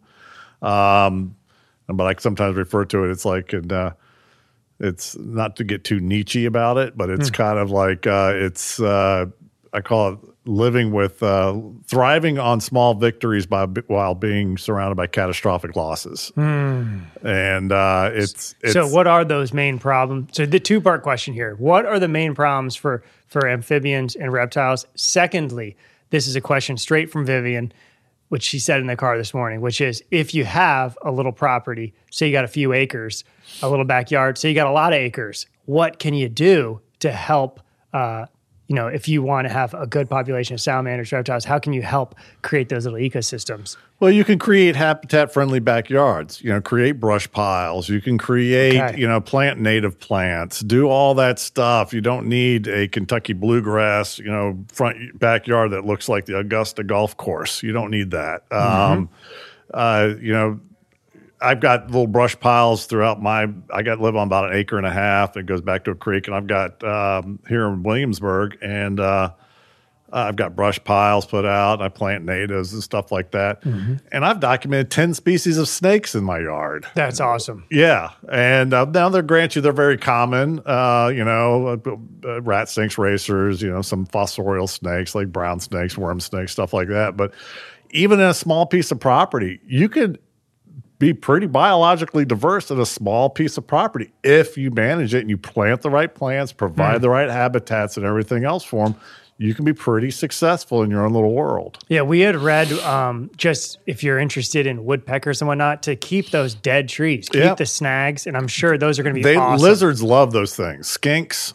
Uh, yeah, I've got you know I've got uh, at least two species of lizard in the back, three species of lizard. got ground skink, I got five line, and I got broadheads. I got a couple three big broadheads, and they're nine ten inches long, and they live on the side of the garage, and I see them all the time out there basking. They're huge, and uh, you know, and you know, they, and they primarily are arboreal species of lizard. They live in those old rotten tree stumps and old rotten dying trees, so they love that stuff. Yeah, absolutely. Okay, so those are some good tips on how to have them in your yard. And then, so what are some of those major issues. I mean, I, I it seems as though when I listen to stuff about problems for animals, the two things that are always coming up is habitat loss and pollution. I guess. Habitat loss for reptiles and amphibians. Most of it's habitat loss, uh, loss of these uh, vernal pools. You know, like I said, that you know, a lot of them are not protected because they are isolated wetlands. Um, and uh, roadkill, road mortality is brutal on turtles, especially box turtles. Box turtles every spring, and especially after those, you know, May, June rainstorms come through, they get moving across roads and they get hit by roads. And unfortunately, those are challenges that are more so with reptiles, and amphibians than perhaps you know with birds that can easily fly across the road. Uh, but they, they still have their challenges as well.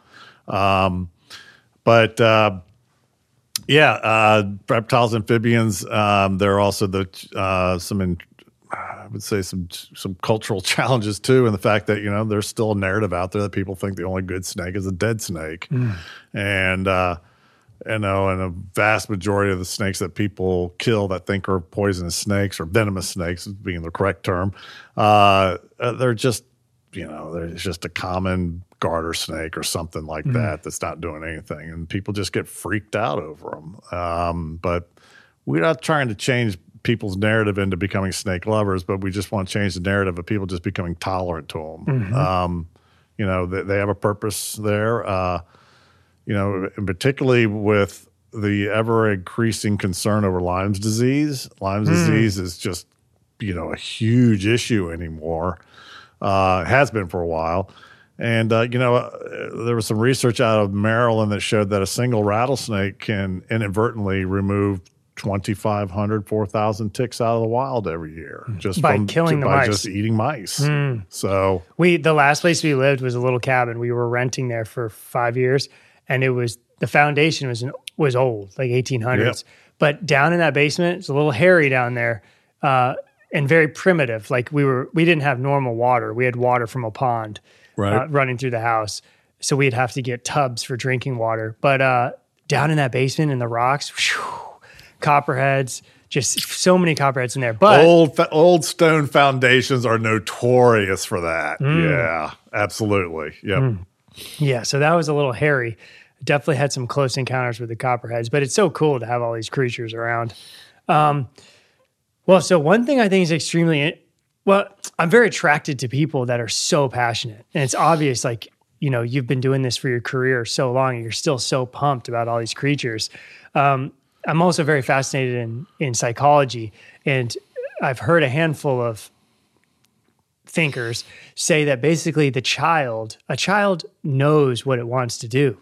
And so I think it's so fascinating regarding like a life, like the soul of the kid knows its purpose in many ways. Your interests as a child are, are is the path to a, uh, a full and whole and happy adult.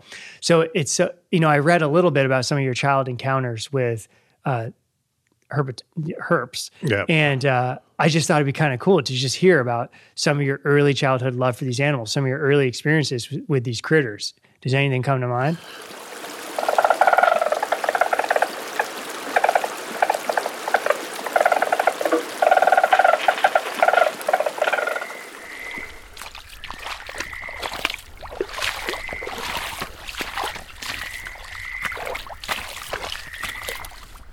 You know, I grew up in Newport News back when Newport News was pretty rural area, and so I spent, you know, literally not to sound too Tom Sawyer-ish, but uh, I, you know, I was had a cane pole and was a little kid.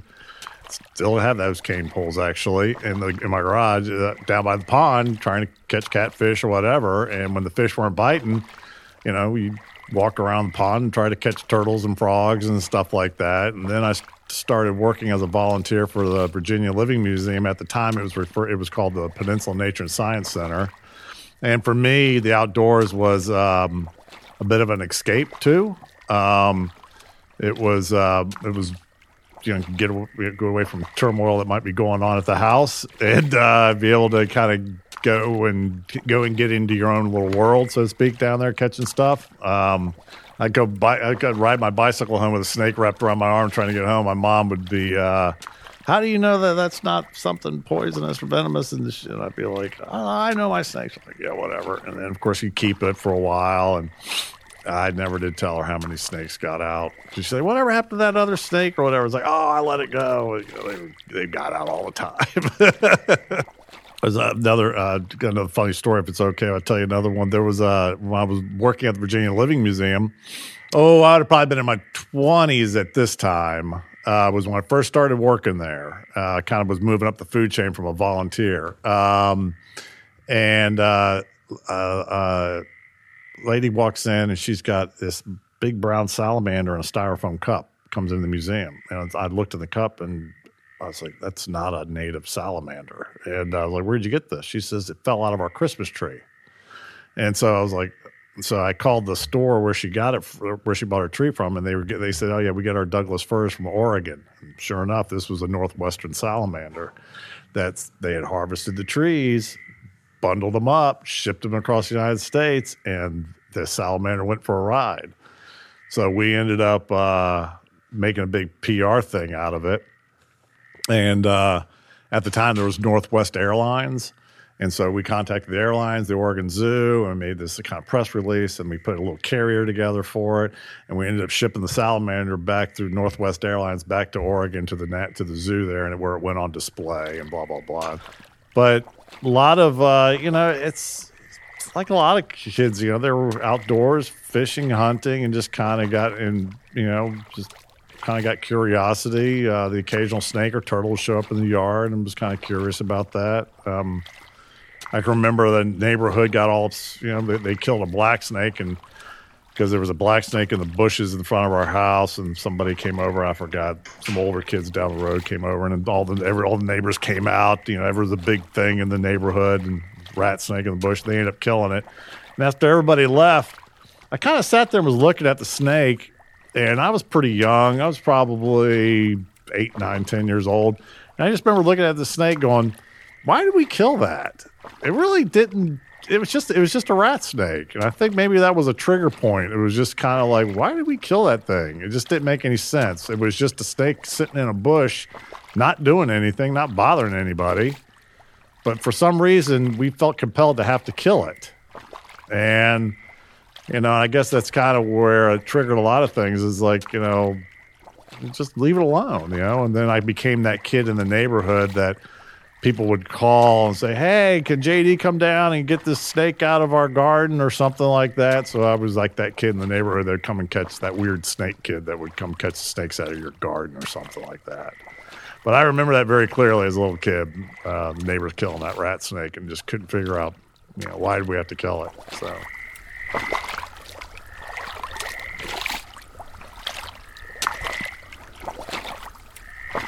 Well, I like that story because, uh, well, for one, it's awesome because uh, I feel very much that I was one of these last generations that didn't have a cell phone as a kid.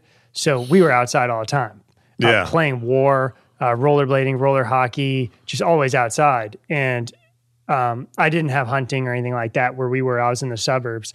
Uh, but I so much cherish that Tom Sawyer element to childhood. Yeah. And it's such an awesome experience that I feel really sorry for the modern generations that seem, you know, you drive through su- suburbia, you don't see kids everywhere outside doing stuff.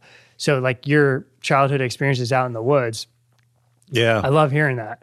Yeah. And, uh, you know, the, the, I've worked with a lot of, uh, you know, upcoming 20 somethings, 30, you know, kids, and I shouldn't say kid, young adults.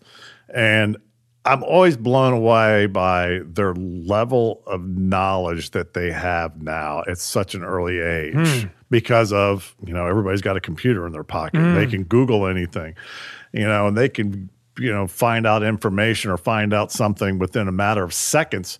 When, in, you know, for me, my generation, it was the old interlibrary loan where you had to go to the library and order a paper, or order a book or something, and wait for it to come in before you mm. could read up on this issue. And I'm just it, it just dumbfounded. And the passion, particularly when it comes to uh, herping, you know, mm-hmm. like the birders and the life listers. The what? Um, the what? Life listers. Don't know that. Life listing is this. ah, I can't stand life listers, but anyway, life listers are people that are extremely enthusiastic about seeing things and kind of creating this list of Oh, list. animals. Yeah, life listers. Okay, so checking off boxes. Yeah, ways- and, okay. and it was really, and it started out probably in the birders are the most notable. You know, they're always there, but there's a lot of herpers too that are life listers. They're obsessed with having to find something, travel all over the place to go look for something and get that photo. But, um, but uh, yeah, and they are incredibly knowledgeable Hmm. about their their subject matter. They're incredibly passionate about it. well, Uh, that's awesome to hear. yeah, I, I mean, I'm very confident and very. Um, they're very outdoors. Um. Oh, that's awesome too. Yeah, they like to travel quite a bit. You know, they have connections all and through social media. They have connections all over the globe where they can go and meet somebody and go do herping in another country. So cool. Yeah, I mean, it, it, it's amazing. Well, I Um, love hearing that because there's obviously a positive side to some of the Yeah. some of our worries about the technological future. There's obviously positives. If you're a very Sure. passionate person, you can fuel your passion. Yeah, absolutely. saying. Yeah, and it's you can become that part of that community, and they become you know and they are very competitive. You know, everybody's got to go get you know who's got this, who's seen that, and everything else, and uh, they kind of drive me a little crazy though. Uh, but uh, you know, but they're they're gun ho about it. So you know, I'm very confident with the level of conservationists that's coming up through the ranks. Uh, there's some outstanding young, talented young men and women. Uh, and passing the torch won't be a big problem whatsoever. Uh, the big problem will be uh, funding and job opportunities. Um, it was fascinating hearing you talk about like why did we kill this snake. Yeah. Um, I had an I had an experience. I know I'm talking to a lawman here, but because you're, I mean, you work for the, the as a warden. Ah, yeah, I'm not. I'm not. Yeah, I'm not not, a law warden, enforcement, but I do work with law That's what I mean. Yeah. But uh, back in my 20s, you know, experimenting a little bit, uh, trying a little bit of psychedelic mushrooms, I remember the tiniest amount. But I was on a beach up in like Long Island, and um, there were these rocks on the beach. And I just wanted to break open this rock just to look to see inside of it, to see like the crystalline structure. Right. And all of a sudden, you know, I have this realization like, it probably took millions of years to create this rock. And I want to break it out of just like mild interest, kind of like with a snake. It's like, why did we we killed this? Just what was the point of that? What was the point of it? Yeah. Um, Just like for the smallest reason. yeah, you, not- you know, always joke around too. You know, with your rock that you like, you always joke around like, oh, you see, pick up this rock, you skip it back across the lake, and you're like, eh, it probably took a few million years for that rock to get over to the shoreline. well, there you go. Just to get where it got. just to get where it got. Yeah. You just threw it back out there. Wow. Did you you mentioned hunting? Did you grow up doing any of that? No, I was fishing. Fishing. I, I enjoy fishing. Yeah. Right on. So, but Right on. Well, I guess we can kind of start wrapping it up a little here. I mean, I guess one thing that would be awesome. I'm very just interested in regions, right? Okay. So, um, being down here, so different than where I live. Yesterday, we went down to the Great Dismal Swamp. I mean, what Mm-hmm. an amazing place! I'm really crossing fingers to find someone to talk about the history because I know there was a there was a whole population of people living in there, Native Americans. yeah, there was used to be part of the uh, underground rail system. Underground Yeah. Railroad escape Yeah. route. There Yep. were um, escaped slaves created a yep encampments there. Yep. entire encampments, um, even kind of like fugitives, people running from the law were living back there because it is, it is an incredible. Yeah. Uh, George Washington, yeah, built those ditches down there and stuff. Yeah. but just looking at it, it's like a formidable. It's I don't know what the right word is, but it's like really a, it's its own. You go down there during the summer and see and see how see what it would getting a perspective now when there's no mosquitoes or chick, Mm. ticks or chiggers or anything like that out is a little different than go down there in the middle of summertime when it's ticks, chiggers, and mosquitoes. Mm. Yeah, could you imagine living in there with No, just being out there camped for weeks at a time? no, hiding? I can't. I, Yeah. I we were saying yesterday, what were they drinking? The whole place is filled with this black ominous water. What were they drinking? Were they drinking that water? I guess. and then and then um, you know you have these fantastic uh, bald cypress. I think sometimes there's Spanish moss in there. Yep. You're, these what is that cane? Do you know what that is? Oh, uh, canebrake. so there's a bamboo in there. Yeah, that's a type of it's- native yeah, cane. It's, yeah, it's native cane. Uh, Incredible. it's a uh, something was referred to. Gosh, who was the uh, naturalist? Byrd, I think it was. Um, I can't remember the name of the naturalist, the uh, English naturalist, colonial naturalist that referred to it as the Green Sea, and Okay. it was basically just huge swaths of uh, canebrake. That's Yeah. what I was going to ask you. Yep. So I love, you know, I love when, um, I love when the natural world also has this kind of like literary element, like the canebrake rattlesnake. Just, um, like, just the visual that comes to mind with it, with the words canebrake, and like you're saying, these enormous swaths of this bamboo type grass, native Right. grass. Um, I was remembering I had just read uh, one of Cormac McCarthy. Do you know him? Cormac McCarthy, incredible American writer, very uh, folkloric in many ways. But he's one of his stories is about in Appalachia, some convict is running from the law and they're escaping through the canebrake. So just like kind of seeing this cinematic Right. uh, image of a person just trying to disappear into these thick, thick, thick canebrakes. So those don't really exist anymore, do they? These enormous cane swaths, or are they still Uh, around? Probably not that I'm aware of. Maybe if you went down North Carolina or something, but I'm not Okay. aware of any massive. They're usually kind of in patches and they're kind of an understory type plant. Hmm. Um, and the canebrake rattlesnake, which is actually just a geographic variation of the timber rattlesnake. Okay. Um, it's uh, when you say canebrake, you're referring to rattlesnakes out of the coastal plain region. Okay. And then people say timbers, which they're all timbers, usually like referring to the mountain populations. Um, So it's the same species. same species, it's just a geographic variation Okay. of it. Um, and you know, there's a lot of colonial history with uh, canebrake and timber rattlesnake. Uh, you know, several flags. The Union Jack Hmm. um, has a has a timber rattlesnake on it. The Gadsden flag. That's the don't tread on me. don't tread on me is a timber rattlesnake Hmm. on it. Um, it was almost our national uh, symbol instead of the bald eagle. Really? Yeah, Benjamin uh, Franklin uh, really advocated for the timber rattlesnake because of it was a potential. It was a um, how did he put it? Um, it is it only uses its venom or power or something like that. Its its abilities to, when it's threatened and confronted.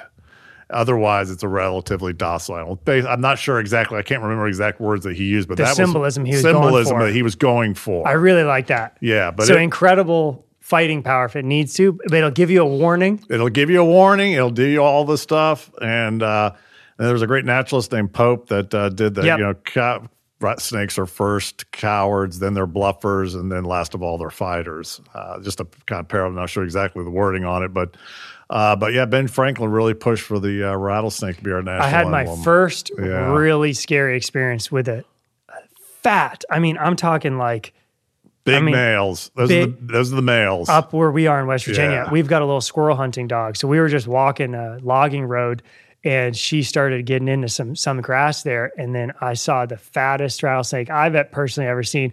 And it I actually did have an instinctual experience. My hair stood up.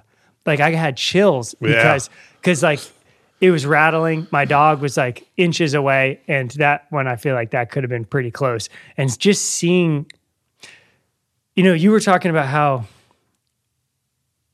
there's been a change in attitudes towards snakes, which is definitely very necessary. Not, but what was fascinating for me was having this like ancient, uh, instinctual experience of the fear, like the primal fear. Like it made my hair stand up, and just to be so close to it, to see my the dog I love so close to it and totally in striking range, it was interesting to have like a instinctual response to it. Yeah, there's some some folks, uh, sociologists that are, I guess, I guess that's what they are. Uh, have done have tried to link that there is a um, innate fear of snakes through evolution that we are instinctually afraid of them. I kind of go back and forth with that one a little bit in the sense that you know kids seem to walk right up and be willing to touch a snake and pick up a snake and tell their parents stand there and go oh you know and they react to how their parents react. Um, but that is and i believe there are some some primates that actually produce certain sounds or have certain verbalizations vocalizations that are specific to when there's a snake present and so they actually so there might be some evolutionary context there but To uh, let everybody know. yeah, snakes are uh, because they look so different. They have no arms and legs. You know, and not only to mention the old uh, Garden of Eden story that you know, we all grew, that grew up if you were Christian, and uh, Uh, and uh, so there's you know a long history there of in, in Hollywood.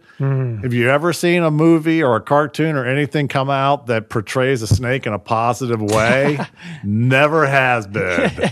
and uh, the only thing I can think of is maybe Rango, where the where the snake be, kind of becomes a good snake at the end of the cartoon.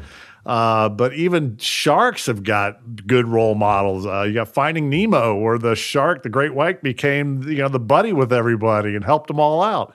You've never seen that with snakes. Every time there's a snake in a movie, it's always portrayed in a negative way. Always. And It- It's also interesting, going on a tangent, how we use animals to um, convey human characteristics. Like, man, that person's a snake. That person's oh, a shark. absolutely. You're right. Like you're that, right. or that person's a pig. You know, it's real, Yeah. or a dog. You know, Yeah. it's so fascinating how we mythologize animals. I- Yeah. I, love that kind stigmatize them with a particular uh, Character- character. character. And, uh, you Yeah. know, it's like you see one snake or even the media, you know, the, uh, there's a shark. A shark was seen somewhere. Well, those are shark infested waters. They see a snake and see one snake. Well, those are snake infested, you know, and it's like, snaky. yeah, yeah. I get okay. I guess to uh, wrap it up, I was just Sure. starting to get in about the Dismal Swamp. You know, we were talking about the canebrake. Are there um, any interesting um, reptiles and amphibians that are very specific to? I know the swamp goes out into North Carolina, Right. Um, are, but are there any that are interesting to you that are really uh, more of the the swamp being there. Uh, well, there's a good population of canebrake rattlesnakes Right, there. okay. Um, and there's a lot of different stuff down there. Oof, you know, turtles. Uh, it's a really unique, biologically diverse area. It's a beautiful area. Um, but uh, and then there's old folklore that you know there's no alligators down there. There's never been any alligators in Virginia. Uh, no, but there's close because we've been we've- close. We've, been canoeing 15 minutes over the border. Merchant's Mill Pond. Well, Yep, there's alligators. That's believed to have been introduced by an old park ranger. really? Yeah, because I don't think they've ever seen any reproduction, and it's just some old gators that are still hanging on down there. Really? And, it's, okay. and it's thought that back, I don't know, you know, some several year, years ago, that a park ranger put, dumped them there. Interesting. because it's such an isolated and disjunct from the main range. But North Carolina did a lot of work on alligators recently, and they saw no northward range expansion. so, are there some in southern North Carolina? Yeah, yeah, yeah. There's alligators okay. definitely naturally occurring in North Carolina Okay, up okay. through the south of the Albemarle Sound. Uh, but the only gators that we ever get in Virginia are usually people dumping their unwanted pets, which Got is a real sad situation. It's illegal to possess any crocodilian in Virginia. And unfortunately, people buy these things impulsively at when they're down in South Carolina on some roadside place where they're selling it. Alligators for alligators? 25, 30 bucks, and people buy them. Jeez. They're cute, and then What a they stupid raise thing them. to do. Hey, you know, they don't realize they're going to grow. What are you going to do? Well, I'll just give it to a zoo. Well, no zoo wants your alligator because there's already billions of them out there. it's Wow. like that happens over and over again. Impulsive buying of animals. But no, there's no gators that are. Are there salamanders in the Dismal Swamp? Or is Oh, that yeah, yeah. okay? Okay. Yeah, there's some cool salamanders. Amphiumas, which I think are really cool. Amphiuma. Amphiumas, two-toed amphiumas. They have little bifurcated uh, front feet, and uh, they look like that. You can't see that on the podcast, um, but uh, they Hmm. it's like the peace sign. yeah, it's like a peace sign. Yeah, and uh, um, it's Virginia's longest salamander, and they get up to about three feet long. Extraordinary. Yeah, Wow. Yeah, they're pretty cool. Cool animals down there. Very neat. Okay, so I guess uh, in closing, is there if someone is really interested in getting more, uh, I don't know, learning more or uh, getting involved with their her- local herpetology chapter, anything like that? Is there anything you could say for someone who wants to get more interested? Uh, yeah, you could join the Virginia Herpetological Society. Okay. Um, it's a statewide group. They have a lot of uh, like uh, herp blitzes, so to speak, uh, where they'll go to pick out a different site. Could be a state park, uh, wildlife management area, and they'll organize uh, outings where you can go out and you can. And there's some fantastic uh, amateur and professional herpers associated with that group, um, and they do a lot of education and outreach work. Um, and that's a good way to kind of kind of segue your in, way in and meet people and network around and learn a lot about the reptiles and amphibians of Virginia.